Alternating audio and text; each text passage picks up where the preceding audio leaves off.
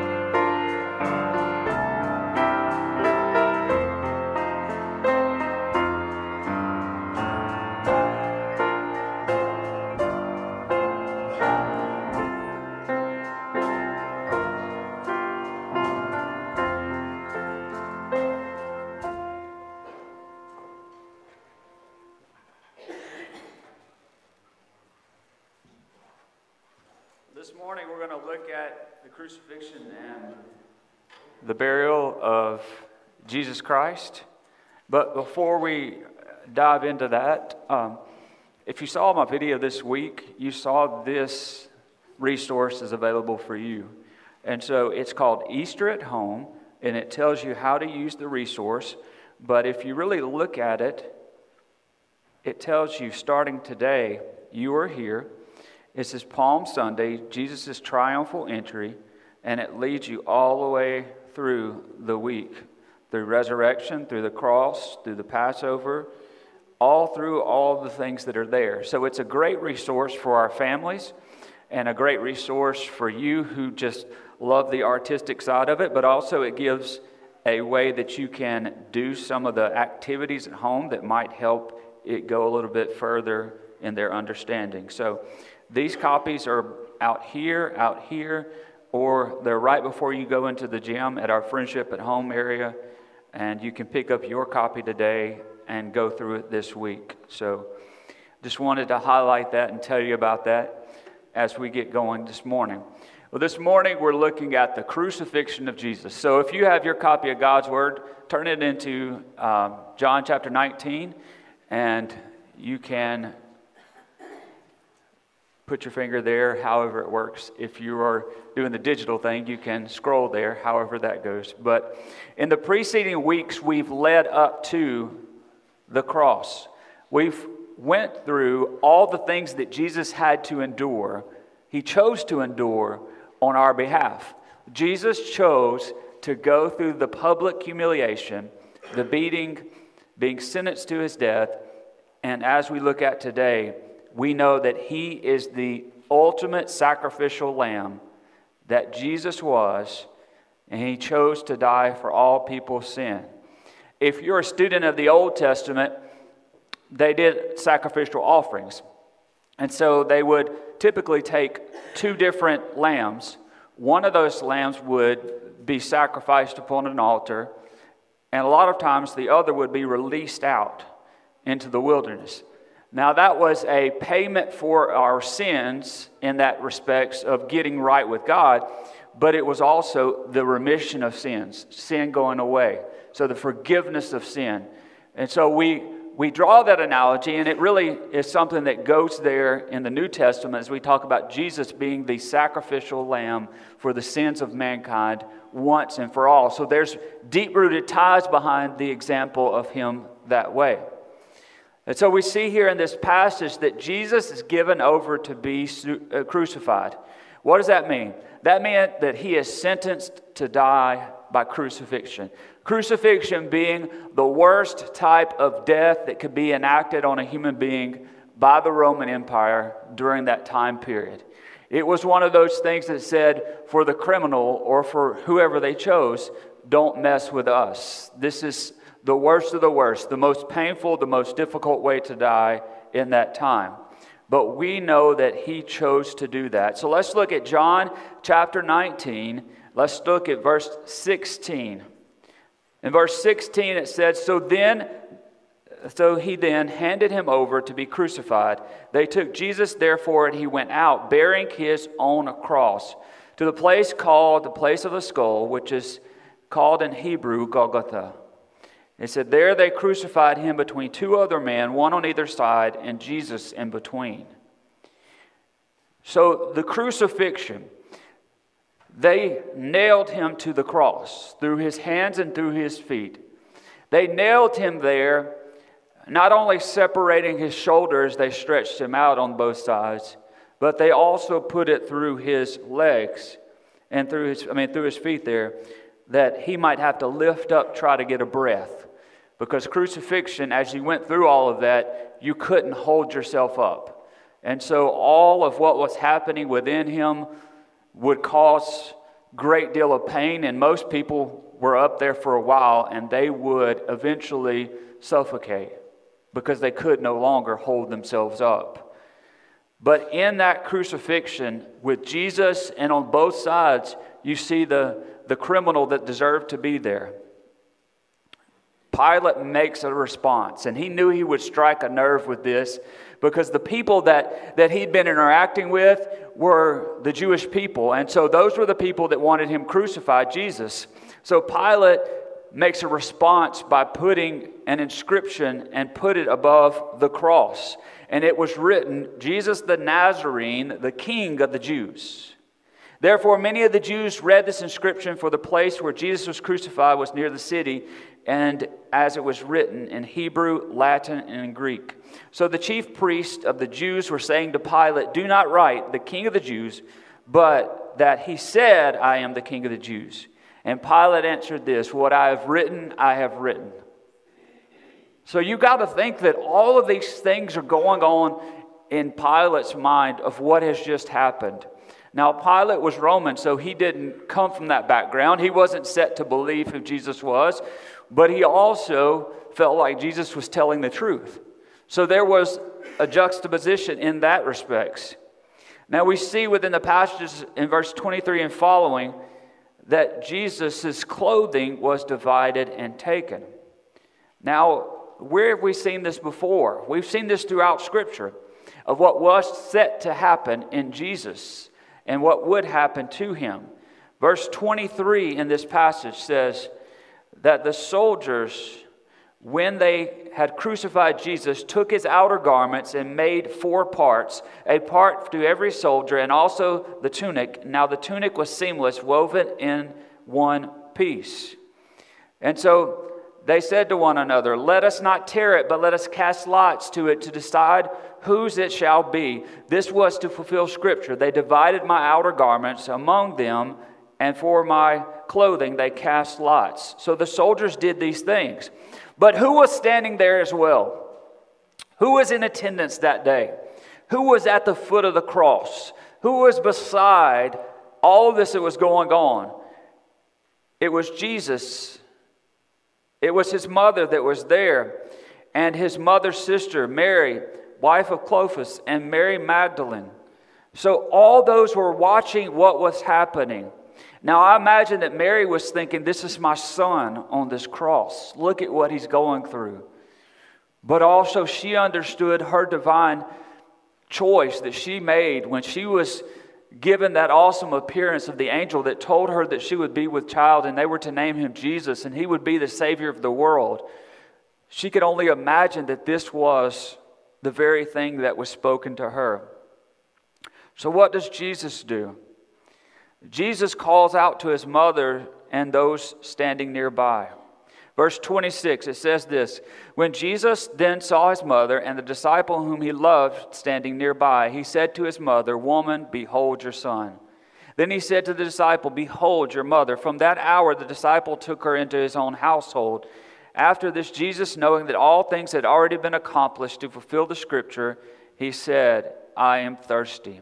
A jar full of sour wine was standing there, so they put a sponge full of the sour wine upon a branch of hyssop and brought it up to his mouth. Therefore, when Jesus had received the sour wine, he said, It is finished. He bowed his head and gave up his spirit. Jesus willingly gave up his spirit. He died for our sins. He paid a sacrificial price that no one, nowhere could actually do for us. Whereas the symbolic nature of the Old Testament used the lamb, Jesus was that sacrificial lamb. Jesus chose to die for me and die for you so that we might stand right before God, that we might understand that our salvation cost something. See, Jesus didn't just walk up there, he was crucified. It was painful because we got to realize that Jesus was both human and man, so he felt the nails going in. He felt all of the beating that he took. He felt his shoulders separate. He felt the agony and the pain of trying to breathe up there while things were going on. He felt the loss that his mother must be feeling standing below him. He felt what the people might be going through as they were struggling to understand that if, if Jesus was here, why is he leaving and what is he doing? They, they struggled. His own disciples did what? They, they kind of went out this way and ran because they didn't know if that would happen to them too. There were so many things that were going on from the cross that we can remember as even, even throughout the gospel accounts, what happens with one of those that were there on the cross? What did they say? Remember me, right? Remember me when you go into paradise. Remember me. And we see that one man was saying to the other, What? Look, we deserve to be here, but Jesus does not. So he calls unto Jesus, and, and there's a choice there given. There's, there's those who deserve to be there, and rightly so that they're there. But there's a decision for us all to believe and accept that Jesus died for us, that we were still a sinner when he died for us, that none of us is righteous enough, not even one of us. But at the appointed time, Jesus Christ paid with his life for our sin. And if we believe and trust in him, we can be forgiven, forgiven, forgiven today. And Christ, when He sets us free, we are free indeed. That doesn't mean that He goes back and says, Remember what you did? Because that's the devil that pokes back at us and says, Remember that. But you can say, That was the old me, and I am the new now because Christ doesn't make mistakes. And Christ redeemed my soul.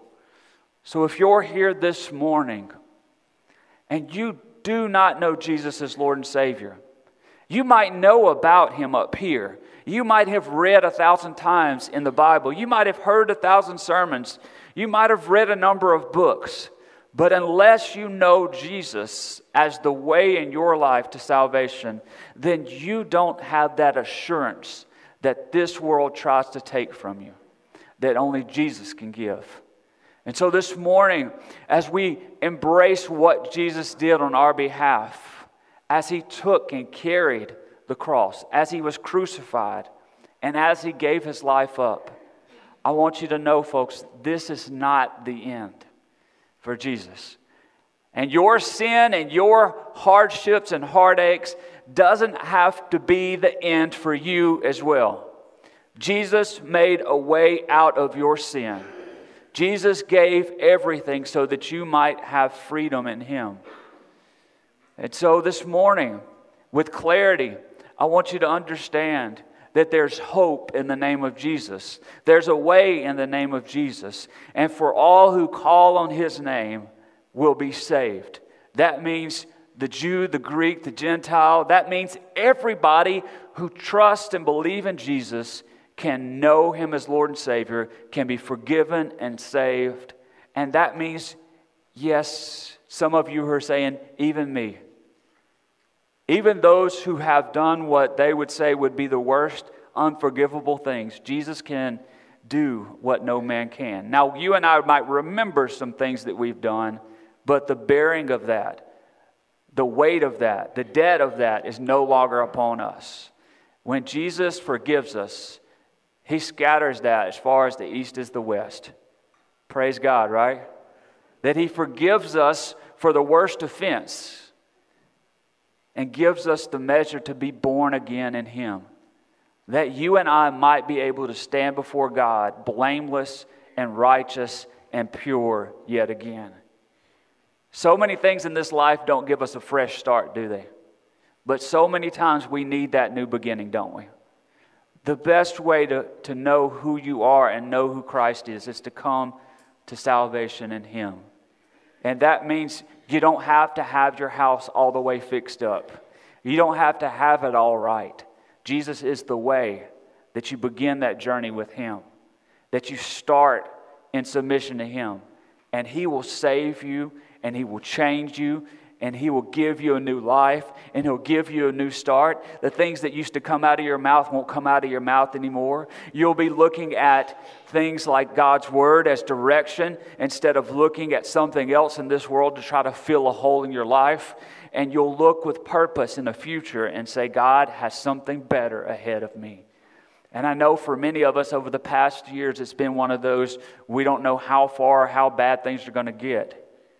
But when we look to the cross and when we look to Jesus, we see who we really are and we see how we're really loved. So this morning, we're going to have a moment of invitation before we go into a time of celebrating the Lord's Supper. And so I ask you this morning do you know Jesus as Lord and Savior? Have you accepted Him as your personal Lord and Savior? I'm not asking you this morning, has someone done that for you? I'm not asking you this morning if, if you've been a part of our church service and felt a feeling. I'm asking you without a shadow of a doubt do you know that Jesus saved and redeemed your soul? Or do you still feel the weight of sin in your life? There is freedom, there is hope, there is love, there's mercy, there's grace poured out for you and for me at the cross. Will you accept the love of Jesus Christ this morning. Just as you are, will you come? Thank you for joining the Friendship family today. Your time is your most valuable commodity, and we are enormously grateful that you chose to share some of it with us. If you would like to know more about Friendship Baptist Church, please visit our website, friendships.com, or our Facebook page. Both links can be found in the show notes below. Although we would greatly appreciate you leaving this podcast a rating or review, we would be eternally grateful if you would be willing to share it with someone else. We pray you have a God filled day, and please remember love God, love people, and reach the world.